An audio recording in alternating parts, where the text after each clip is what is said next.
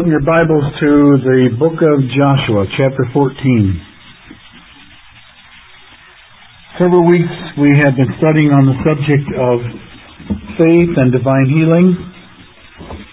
And if you remember last week we were saying that to appropriate the promises of God, we appropriate them by faith.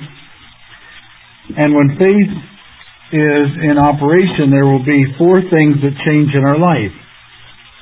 The first thing is that our prayer life will change. Secondly, what we think will change, what we say will change, and what we do will change.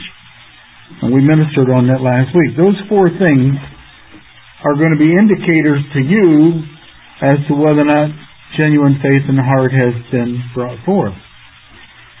But Hebrews 10 and verse 23 tells us that we are to hold fast to the confession of our faith without wavering, for he is faithful that promised. And so what God wants us to do is when we pray for a promise, he wants us to hold fast to those four conditions that we talked about until the answer is manifested. And there's a couple things in that verse. One I'll just quickly mention in Hebrews 10. I didn't turn there. But he tells us to hold fast and persevere because he says he's faithful. One of the things that is criticized, is used as criticism of the faith message is that sometimes we get charged with teaching people that they have faith in their faith. And we don't do that here. It's not faith in our faith. It's not faith in our ability to confess words. It's not our faith in the ability to act in a certain way or think a certain thing. It really boils down to Mark 11:22, and I stress that in this church a lot. There are other ministries that you'll hear them say Mark 11:22 says have the faith of God, and if you listen carefully to those ministries, they very well could be teaching to have faith in their faith. But we don't do that here. The stress is have faith in God. You see, the Bible is God's promises. It's just taking God at His word and it's believing that He will do what He says, that He's faithful. That's really what it boils down to. And with that in mind, we maintain our prayer life and that we're not asking over and over again repeat, repeatedly for what we already have by faith. We're controlling the temptation to doubt and worry and fear and question in the mind. We're guarding what we say, that it is in agreement with what God says, and we're not contradicting Him, and that we act on we, we act on the Word as the Holy Spirit is directing us and guiding us, and we hold fast for however long it takes. Now, there are illustrations in the Bible where sometimes people have endured for many, many years. Abraham endured 25 years for Isaac. Noah endured on the promise of deliverance from a flood for 120 years. And here in Joshua, you read of another individual, Caleb, which we've talked about before, but I thought I'd open up the message with this this morning. In Numbers 13, he and Joshua were promised an inheritance in the land of Canaan. And 45 years later, Caleb has still not entered into that inheritance. 45 years after the promise was made. So we read in verse 6, Joshua, or I'm sorry, then the children of Judah came to Joshua in Gilgal, and Caleb, the son of Jephunneh, the Kenizzite, said unto him, Thou knowest the thing that the Lord said unto Moses, the man of God, concerning me and thee in Kadesh Barnea, and he's talking about Numbers 13 where he said, "You you two only will enter into the land because of your faith." Forty years old was I when I when uh, Moses, the servant of the Lord, sent me from Kadesh Barnea to spy out the land, and I brought him word again as it was in mine heart. If you remember that testimony, he quieted and stilled the complainers and whiners, and he said, Come on, let's go up. God's promised it to us. He'll deliver it to us. And it was his heart speaking. Nevertheless, my brethren that went up with me made the heart of the people melt, but I wholly followed the Lord my God. And Moses swore on that day, saying, Surely the land wherein thy feet have trodden shall be thine inheritance, and thy children's forever, because thou hast wholly followed the Lord my God. And now behold, the Lord has kept me alive, as he said, these forty five years, even since the Lord spoke this word unto Moses, while the children of Israel wandered in the wilderness. And now, lo, I am this day eighty five years old.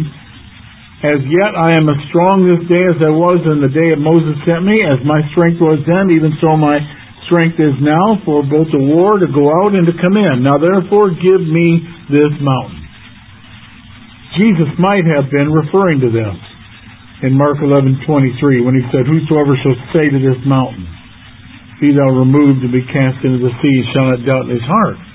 He probably was pointing to a literal mountain, but he was also very well could have been thinking about Caleb and his perseverance for 45 years. He went on to say in verse 13, Joshua blessed him and gave unto Caleb the son of Jephunneh Hebron for an inheritance. He got his mountain. But it was 45 years later. For 45 years, he held on with his faith. And that's what God wants us to do.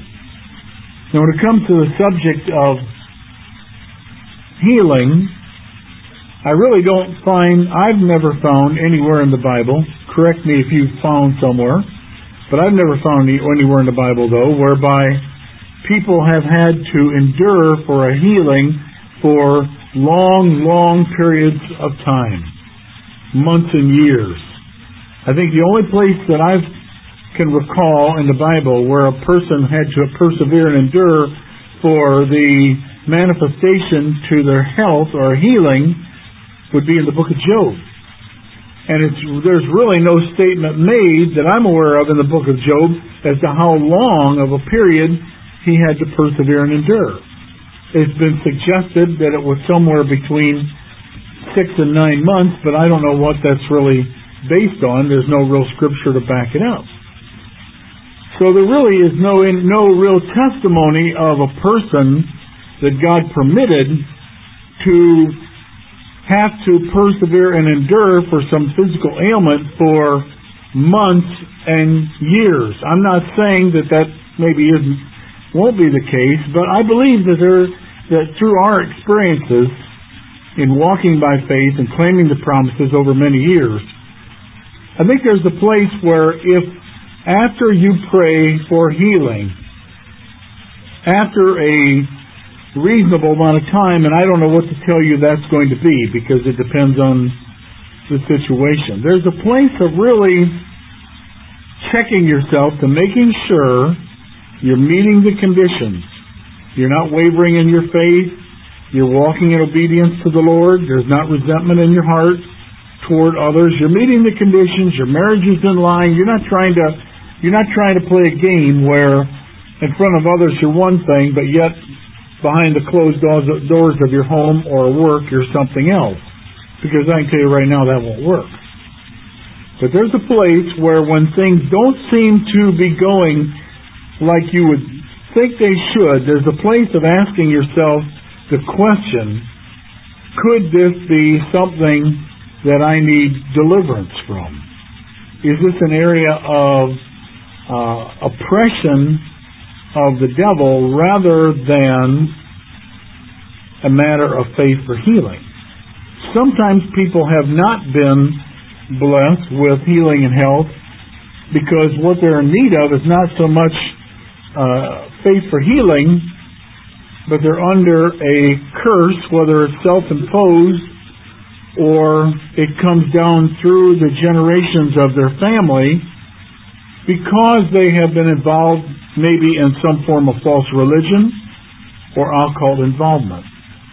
And there have been a there are a great number of ministers that when they have come to a point working with people on the promises of God for healing that if it seems like things just aren't right, they're willing to lay aside the promises uh, and, and, the, and the principles of James 5 and they begin to start really looking into or asking that person to look into their background to see if there's some door that is still open that could be bringing a curse to their family. I mean, let's let's look, for example, at a couple places like Matthew four for one. You see, you can't rule out that that Jesus was discerning when he prayed for people for healing. He was discerning. There were times that he didn't pray for a person to be healed; rather, he dealt with a, an oppressing spirit that was hindering that person from walking in health. Matthew 4, for example, is just a, a couple different passages, but here's one in Matthew 4:23. Jesus went about all Galilee, teaching in the synagogues, preaching the gospel of the kingdom, and healing all manner of sickness and all manner of disease among the people. And his fame went throughout all Syria, and they brought unto him all sick people that were taken with divers diseases and torments, and those which were possessed with demons, and those that were lunatic, and those that had the palsy, and he healed them. Now, it's all kind of combined together, you see.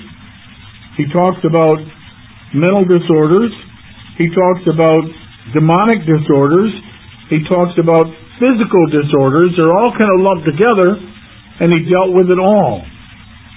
And so there's a place of recognizing that sometimes something may be demonic, that you may be dealing with a demonic problem rather than a physical condition, and the way that you deal with it is different in the Bible than the way that you would the prayer of faith. The Bible says the prayer of faith will heal the sick, but nowhere does the Bible say that we should pray for the devil, pray to the devil, and ask him to release us. We don't pray to the devil and ask him to release us. The Bible says resist the devil and he will flee. But you won't resist the devil. You won't close that door if you don't realize that that may be the problem. Look at Matthew chapter 17. Sometimes there is just a curse that's still being carried on in a family, in a person's life. I mean, stop and think about it and I think I'll elaborate on this more as I go on, but stop and think about it. We there are many, many different curses that are mentioned in the Bible. There's the curse of Cain, the curse of Ham, the curse of Gehazi. There are a number of different curses that are spoken of in the Bible in which those curses are said to carry on in a family life for many generations to come. In Exodus chapter 20 and Exodus 37, we'll look at a few of those, in, in or Exodus 34, we'll look at those in a few uh, in a moment. That sometimes curses fall upon families, cities, tribes, nations. America is blessed. We're, we we live in a country where we are a blessed nation. We're a very giving nation. And we had good, godly Christian roots when we started. To me, they're being chopped away. I, I, I'm appalled at, what was it, just yesterday, and they put this right on the front page of the paper about how that the Methodist Church, one of the Methodist churches in Toledo, is helping people to deal with clobber verses. Clobber verses. That's the verses that clobber homosexuals when now, don't laugh. It's the verses that clobber homosexuals when they feel guilty about their sinful activity and they want to get married. So let's get this clobber verses out here and let's let's help the gay get their gayness back and get them married and all that other garbage. And that's what it is. It's garbage. And I'm not being critical of the Methodist Church. It's just a fact. All you got to do is just read it. It'll tell you where it's at, and you go talk to the woman, the woman pastor, and I believe she's gay also. And uh, they'll help you, you know, get all the answers you want. We dealt with that. I told you back about what six months or a year ago when we were talking about homosexuality. I said, look out, it's going to get worse. The United Nations is just about to vote on whether or not gay marriage should be a human right. It's, it's coming, friends. Uh, this country has been turning more and more away from following the things of God, and they're becoming more and more following after the ways of the the rest of the world. They don't want to offend anybody and all this other. And I and and, and I'm not against human rights and I'm not against religious freedom. That's not the point. But with all of that religious tolerance that comes in is also going to come the the lessening of a high standard that God will judge America for. You look around at some of the third world nations like Africa and South America, and they are not not at all as blessed as this country. And there is a lot of heathenism, a lot of paganism, a lot of false religions. You don't have to go to the continents. Just go south of Florida and look at some of the uh, islands like Haiti and the poverty and the illnesses and everything else that plague that country, and yet there's a tremendous amount of occult practices, which as we'll see in this study, God condemns and says they that practice such things are an abomination unto him, and that curse will fall upon their generations to come. It's a violation of the first and second commandment of God. And so there's a place of recognizing that sometimes there's a curse that's running through a nation, a family, a tribe. I'm not saying that everything's a demon. You know me. Any of you that have ever been to church for a length of time know that I never got on the trains that were going through Christianity where people would jump on and blame everything on demonic activity. You can't crucify the devil and you can't cast out the flesh. If it's the flesh, you got to deal with it. But there's a place. There's a place of recognizing that when a person seems like they have they're they're walking and serving the Lord and things just don't seem to go right. There's a place of just really praying and asking the Lord, is there some kind of a door here that is open that I don't see? Now, I'm not saying that that is the last solution. Sometimes people have done that and still things don't work out and you end up needing to, to trust in Romans 8.28 which says that, that there are just some things in this life God may not explain and you just have to trust Him in, in His wisdom He's all wise and knowing, and He'll explain things better on the other side. But there is a place of recognizing that demonic activity, satanic oppression, can be the can be a hindrance to a person walking in the promises of God. Look at Matthew 17 for a moment. What we're saying is that when you read through the Bible and you're looking for uh, examples of healing, you're going to run into into scriptures like the one I just read in Matthew 4 as well as here in Matthew 17, verse 13.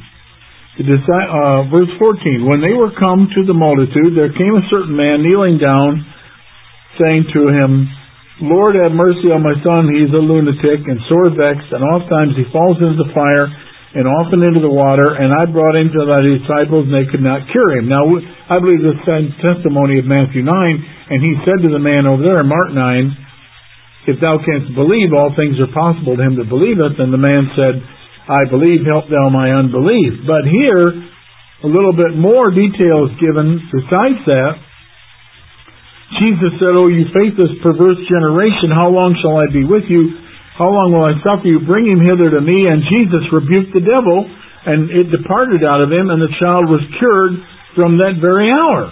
It was a demon that he had to deal with. And it, this is something that you have to be prayerful about and let the Holy Spirit direct you and guide you. I recall a number of testimonies from different ministers that have used had an open heart and mind and followed the Word of God in this area and seen results in some situations. I, I believe Derek Prince mentioned one time that he was in a, I want to say Presbyterian, but don't hold me to the denominational church, but was a denominational church. And he was ministering the Word. And as he was ministering the Word, there was one family that was sitting uh, a row or two back into, into the aisle and he just stopped in his, the middle of his sermon because he was really bothered by, as he was ministering, he's really bothered by them. He said that the Lord had spoke to him and said there's a curse on that family. And so he stopped and he went away from the pulpit and he went over to the man sitting in that row and he said, I, I've had to stop my sermon. I really believe that the Lord is saying to me that there's a curse on your family. And if you'll permit me, I would like to come against that in the name of Jesus and break that curse. And the man said, Yes, go ahead. And so he came against that curse and he broke that curse over that family. And then he noticed that the one of the daughters that was sitting there had her arm or her leg in a cast. And he said, Would you mind if I prayed for your child for the healing of their limb? And the man said, No, not at all, but I'd like you to know that this is the third time that she has broken, I believe it was her arm, third time she's broken her arm in the last few months. And the doctors have said because this has been broken so many times in such a short period that it's not going to heal. He said, I just want you to be aware of that. And as he as he continued to minister with the family, he continued to deal not with the prayer of faith for healing, but with the demonic. And later on, he said a short time later, he received a letter from the man, and the man went on to share that a, new, a number of uh, bizarre things that were going on in their family had ceased, and he wanted him to know that the girl's arm was totally cured. He was dealing with a demon. It had to be. It was dealing with a demonic curse that was on the family. It came by word and knowledge, obviously. The Holy Spirit showing him that. But he, but he was just sharing with it in one of his books, and I don't recall which one, just that he was dealing with something in the demonic realm and not looking, not dealing with it as a physical uh, problem. The Bible shows that you can sometimes open a door through a number of different um, occult activity, false religions being involved in it. It can it's not necessarily something that you particularly you in particular are involved in, but it may be something that is in the family back background. I mean, look at Exodus chapter 20 for a moment. It can be something that has been imposed upon a family, and I think I'll touch on some of this today through words spoken.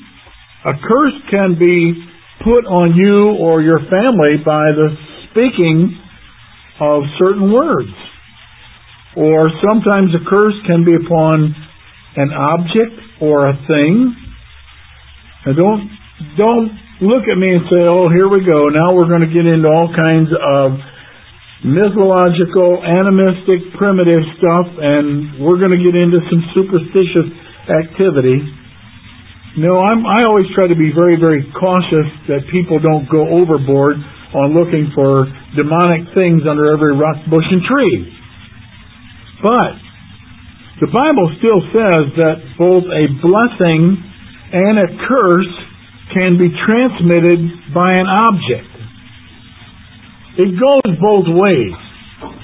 You see, people, I've found that Christians like to believe in the blessings of God, and they like to believe in the existence of God, and they like to believe in the existence of angels, and they like to believe in the existence of cherubims and seraphims.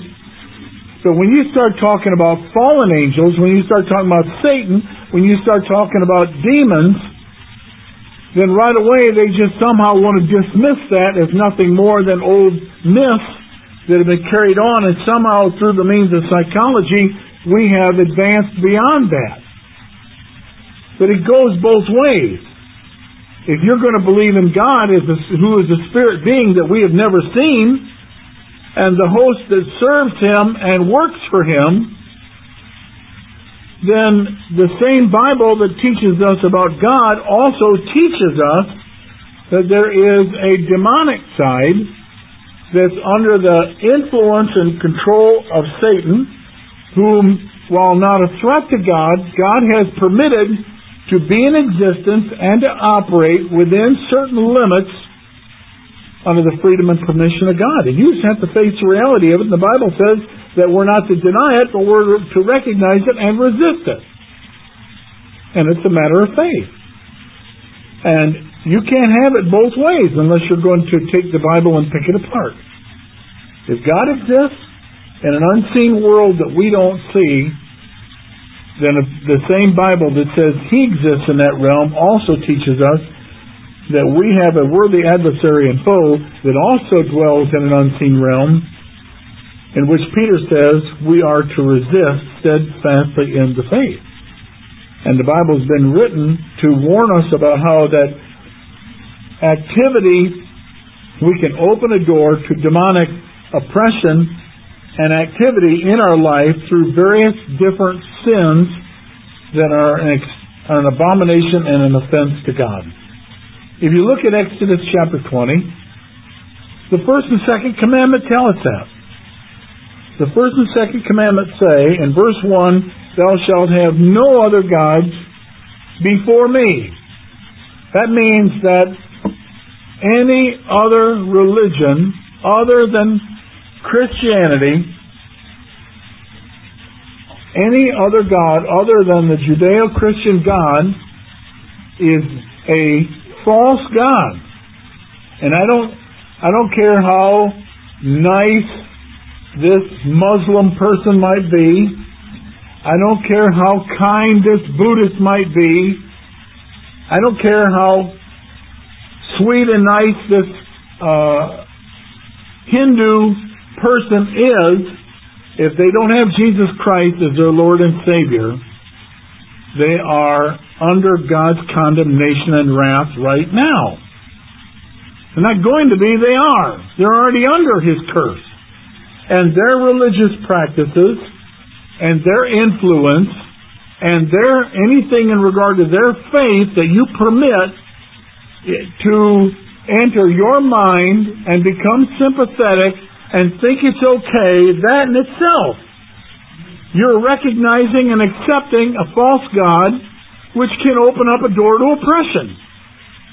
I recall reading of a woman who was working in an office in which much of the office staff was receiving a lot of blessings from some guru, and she was asked to type these blessings out and send them off through the mail system, and she asked her boss, she said, that really offends my conscience and so forth as a Christian. I don't care to do that. And he said, no problem. He didn't make her do it.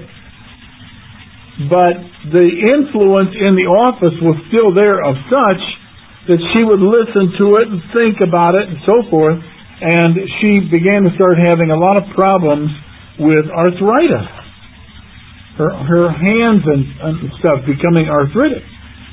And she went through deliverance, breaking the curse in that regard, and the arthritis went away. I mean, you can't argue with results. If people if people follow what the Bible says and get delivered and cured, I'm the last one to criticize. I'm not saying that we believe it because somebody wrote it, but if, but I'm not going to call them a liar if they call themselves a Christian. You know what I'm saying? He says Thou shalt have no other gods before me. Verse 2, Thou shalt not make unto thee any graven image, likeness of anything that is in heaven above, or that is in earth beneath, or that is in the water under the earth. Thou shalt not bow down thyself to them, nor serve them, for I, the Lord thy God, am a jealous God, visiting the iniquity of what was just said of the fathers upon the children unto the third and the fourth generation three and four generations are going to be affected by the curse from a great, great, great grandfather. I think that's what he's saying there, or would it, or even says a great great grandfather. One says, "Well, my great great grandfather was heavily involved in witchcraft." Then there may be a curse and a door open in your family to whereby that needs to be renounced and broken. And we'll share that as we go on. There's a place where you've got to uh, be willing to be prayerful and discerning in that regard. Sometimes it's sometimes these curses have come by words that are spoken. Words If you look at James chapter 3, are very, very important in the Bible. People sometimes just don't take seriously how important their words are. Do you remember how important the words were when it came down to uh, Isaac and Jacob and Esau? Esau was in line for uh, the birthright, the first birth blessing, firstborn blessing. And Jacob, called the supplanter, tricked his father, who couldn't see very well, into believing it was Esau, and he got Esau's blessing. And when Esau went in with his savory meat, he said, Father, where's my blessing? He said, Your brother just got it. He said, Well, give me a blessing. And he said, I can't change it. He's blessed. There's nothing I can do about it. He got your blessing. They were just words spoken. Why not just say, "Oh, I'm sorry, that Jacob, man, is he is he a deceiver?" Well, don't worry about it because he can't have it. It was given to you. You legally were the firstborn. No, Jacob got Esau's blessing that were spoken. There's tremendous power in words. Proverbs 18:21 says, "Life and death is in the power of what we say. There's, a, there's, it's very important, and sometimes people just don't stop and think about what they're saying, shoot their mouths off, and you can be Proverbs 6 2 snaring your own life by what you say. Now, I've covered that. I've already said if you've got your tongue in agreement with to what God says, now we're looking for something else. A person that's not being healed, for example, if their confession is up and down and whining and wavering and this, that, and the other, no, no, we're not dealing with, we can't here crucify the devil. We can't cast out the flesh. You got to deal with your tongue. Get your tongue in line with what God's Word says. When your confession is where it ought to be, and there's still a problem existing that is lingering and going on, then maybe we ought to look to something else, is what we're saying. But you have, we have to take seriously what the Bible says about what we say.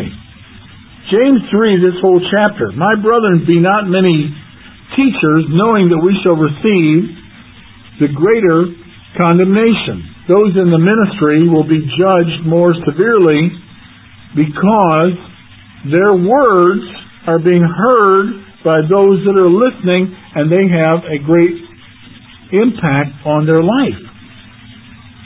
And so they're going to have to have greater responsibility for what they've said. He says in verse 3, Behold, we put, well, verse 2, In many things we offend in all, and if any man offends not in word, the same is a perfect man. He's able to bridle the whole body.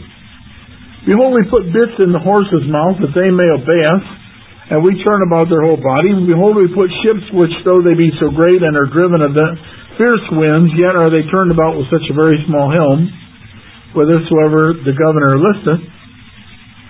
Even so the tongue is a little member, and boasts great things. Behold, how great a matter a little fire kindleth. The tongue is a fire of a world of iniquity. The tongue, so the tongue among our members, it defiles the whole body. It sets on fire the course of nature, and it is set on fire of hell. I mean, a lot of things that are used to destroy uh, countries and lives and people's reputation, the devil can use the he influences the minds of people to whereby they speak what they think and what they think is not right, and it can destroy. I mean, I'm sure that we all have been hurt in many ways by people's tongues, and I'm sure we've hurt a lot of people ourselves with our tongues. That's what James is saying. I mean, we're entering into a presidential political year, so it's going to be just one long, drawn out battle of tongues criticizing those who are in authority. You know what I'm saying? I mean, you hear the Democrats already crying out, oh, we need to get President Bush out of there because he hasn't given us any jobs like he's the one in charge of passing out jobs in the country. You know what I mean? Don't don't even get me started. Don't even get me started. I it's just pathetic that unless you're going to have a new deal where we start building all kinds of government projects, How can he pass out a job? He's not an employer. Actually, he's created more jobs than anything with military activity because there he is, the head of the military.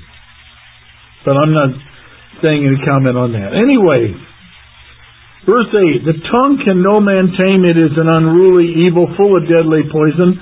Therewith bless we God, even the Father, and therewith curse we men which are made out of the similitude of God. Out of the same mouth proceeds blessing and cursing. He says we can curse others, we can curse ourselves, we can put a curse on ourselves. The curse is sickness, disease, poverty, marital problems, mental problems. That's the curse. Deuteronomy 28. All those curses. We can bring them on ourselves by what we say if we're not careful. We bless God, and with the same mouth, we can curse ourselves and curse men. My brother, and these things ought not to be. Does a fountain send forth the same at the same place sweet water and bitter? Can a fig tree, my brother, bear olive berries? Either a vine fig, so no fountain can yield forth salt water and fresh. Who's a wise man and endued with knowledge among you? Let him show it out of a, out of a good conversation, his works with meekness and wisdom. But if you have bitter envy and strife in your hearts, glory not and lie not against the truth. This wisdom descends not from above, but is earthly, sensual, and devilish. And where ending and strife is, there is confusion and every every evil work. It's all right there. It's all right there. We can open up a door to demonic activity by just constantly misusing our tongue. That can open up a door. I mean, over in Romans chapter 12, we are admonished here when it comes to people that are working against us and using us and lying about us, and the temptation is to become hateful, the temptation is to become resentful, the temptation is to become bitter, and maybe you physically don't do something, but the temptation may be, Lord, judge that person. Shut that person's mouth. Deal with that person. Let that person get caught. Let all you know, you want to bring on a whole lot of calamity in their life. Christians will do that. They're calling on God to do that, and they don't even stop to realize that's practicing witchcraft. That's practicing witchcraft. Maybe if they sat down and saw some movie where they saw some guy going to a witch and she was trying to stir up some kind of a magic potion to bring a curse upon someone's life, or maybe if they went to some place whereby uh, voodoo was being practiced and saw that their wishes to be carried out in a curse upon a person's life, maybe that'd be enough to wake them up that you don't pray prayers like that. You don't ask God to do things like that. On the cross, Jesus didn't say, Father, deal with all these Roman corrupt soldiers and leaders and take those Jewish leaders and judge them. He said, Father, forgive them. No curse came out of his mouth. And in Romans 12, we're told here, verse 14, bless them which persecute you, bless and curse not. Why? Why does the Bible say stuff like that? Because the Bible says there's power in our words and what we say. We shoot our mouth off. We talk all the time. We don't think we're doing anything but just spreading forth words out into the atmosphere and hot air. More of that. But the Bible says that blessing and cursing, life and death can come through the means of what we say. Look at, look if you will real quickly over to the book of Proverbs. Sometimes people bring a curse upon themselves, we're saying, by what they say. Proverbs chapter 11.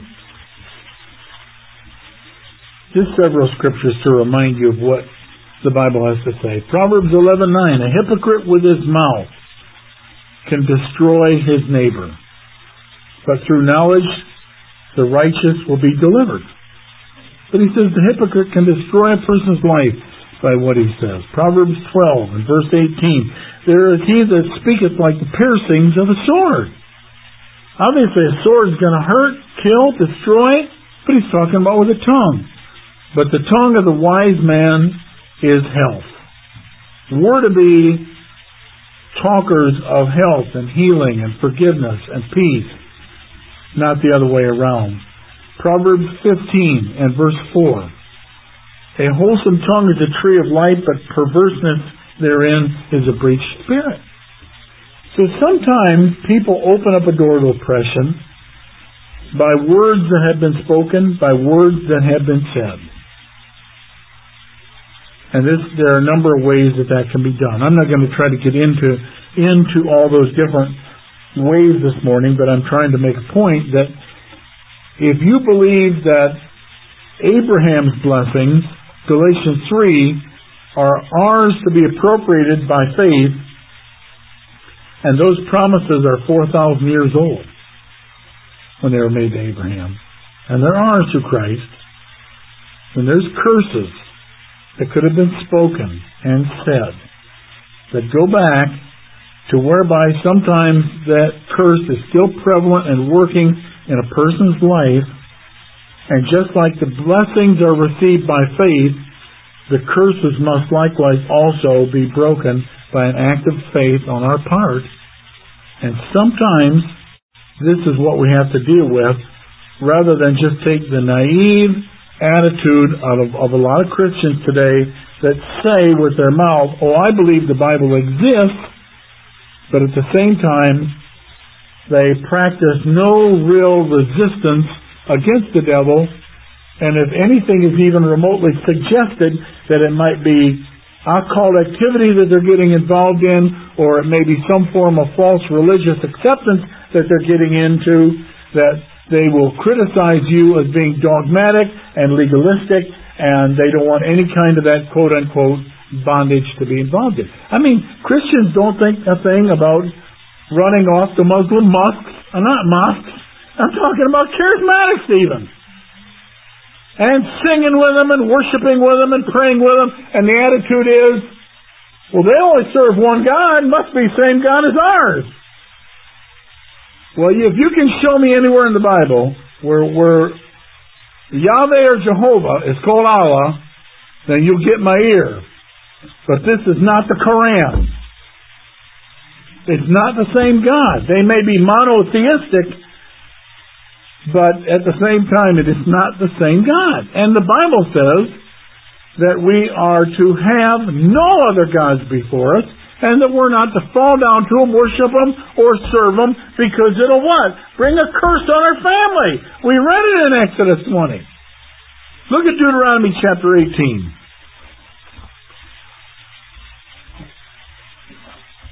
It's easy if if a person falls into this snare, there's a there is a place of recognizing that if a door has been opened to them, and and that I'm going through some kind of oppression in my life mental, physical, financial, domestic. Maybe then this door just needs to be closed. In the book of Deuteronomy, chapter 18, and verse 10, Thou shalt not be found among you any that maketh his son or daughter to pass through the fire, or that uses divination, that's fortune telling, or an observer of the times, astrology, or an enchanter, magicians, or a witch, or a charmer, and that being again uh, with hypnotism, or a consulter with familiar spirits, spiritualism, or a wizard, which is a psychic, or a necromancer, which um, is a communicator to the dead, I believe. I forget about. Pardon? Is that right? Okay. He says, All that do those things are an abomination of the Lord, and because of these abominations, the Lord thy God doth drive them out from before thee. He's saying because that presence is there, God says, I'm going to drive them out before you, lest those temptations to get power and wisdom from the wrong source, you be tempted to get involved in that, and if you do that and violate the first and second commandment, it will only bring a curse upon you. Look at Exodus chapter 34. God said that He only was to be worshipped. He is a jealous God. And there's nothing wrong with telling Christians to serve God and Him only and the way that He says to do it. And if other forms of worship are false and are abominable, then shame on the pastor that's not willing to say things the way the Bible says it because he's afraid of being laughed at because people will think that he's just preaching some type of primitive animism or superstitious nonsense. Take your psychological degree and throw it away if you can't believe the Bible and follow them both. I mean, I'm not saying there isn't a place for psychology, but don't rationalize the Bible away into nothing more than black letters on a white piece of paper, or you'll never experience the blessing that God will give you by having faith in His Word. Exodus chapter 34 and verse 7. This is where the two tables of uh, the second time of the Ten Commandments were given to Moses Verse 4 He hewed two tables of stone like unto the first. And Moses rose up early in the morning and went up into the Mount Sinai as the Lord had commanded him, and took in his hand two tables of stone. And the Lord descended in the cloud and stood with him there and proclaimed the name of the Lord. And the Lord passed by before him and proclaimed, The Lord God is merciful, He is gracious, He is long suffering, He is abundant in goodness and in truth. He keeps mercy for thousands. He forgives iniquity and transgression and sin, and that will by no means clear the guilty. That means no, he will not just turn his head to sins that are happening in a person's life, but he will visit the iniquity of the fathers upon the children and children's children under the third and the fourth generation. The God we serve is a God of love, and He is merciful, and He is kind, and He is gracious, and He is long suffering, but He will not tolerate false worship and involvement in it. Come on, church, that's what He said. And I think a lot of marshmallowy Christians have just got to face the fact that the God whom they serve says it's an abomination unto Him to get involved in witchcraft and magic and hypnotic activity and accepting false forms of religion. And a lot of this you find right in the church. Christian hypnotists, Christian magicians, they don't think anything wrong with astrology. And all of this, he says, is an abomination unto the Lord. Well, I'd like you to, I think I'll stop at this point. I'd like to get into some more, but I think we'll stop. I wanted this message to be somewhat introductory. The purpose of this study is to do three things. Number one, to look at the curses and what the Bible has to say about them. And what are those causes of curses that can come? And we'll talk about a number of different things in this study. We'll talk about the occult a little bit. We'll talk about some false religion. I think I may do some studies a little bit into the uh, Muslim religion because more and more that seems to be being crammed down our throats. It's accepted. Ever since 9-11, it's been don't hate the Muslim. You know what I mean? And so we can talk about that. But we can talk about some other causes for curses, such as anti-Semitism, having an anti-Jewish attitude, hating the Jews, the Bible says that'll bring a curse on you. Yes, it will. And I hear it coming out of the mouths of some Christians that there still is a hatred there of Judaism. You almost want to tell them to move back to Germany, but then Hitler's gone, so I don't know what, you know, what are they going to do? Uh, habitual legalism and carnality. These are things I'm saying. What what can open a door to oppression? Self-imposed curses, marital curses. Those are things some things we'll look at, and then I want to talk about the steps that are involved to be released from a curse. I don't want to get us to whereby we're looking to every single problem that occurs in our life and saying, oh, that's got to be some kind of demonic activity that is occurring, but there's a place of being open that may open in your heart that maybe this is a spiritual problem and it is a problem due to a door being open to demonic activity and following the steps, as the Bible says, to be delivered from them. In 1 Timothy 4.1, I'm going to close, it says, The Spirit speaks expressively that in the latter days some will depart from the faith, giving heed to seducing spirits and doctrines of demons. It's happening right before our eyes. I mean, more and more, the more I hear churches wanting to open up and accept gays and ex- and declare them to be married, if that isn't a deceiving spirit and doctrine of a demon, I don't know what is. Isn't that sad? And they call themselves Christians. Well, it's not the same Christ I serve who's holy and righteous and says that such sins are an abomination unto him. Father in heaven, I pray for all of us here this morning, cover our minds with the blood of Jesus.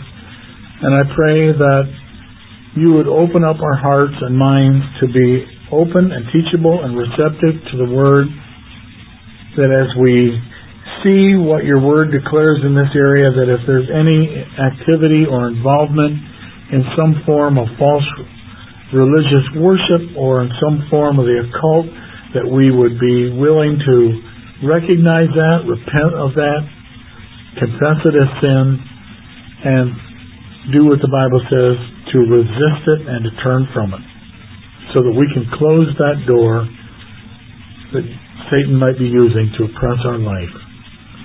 We ask for the wisdom to speak to the church in those things that need to be taught, and we expect an open heart and attitude toward it. We thank you for it, Father.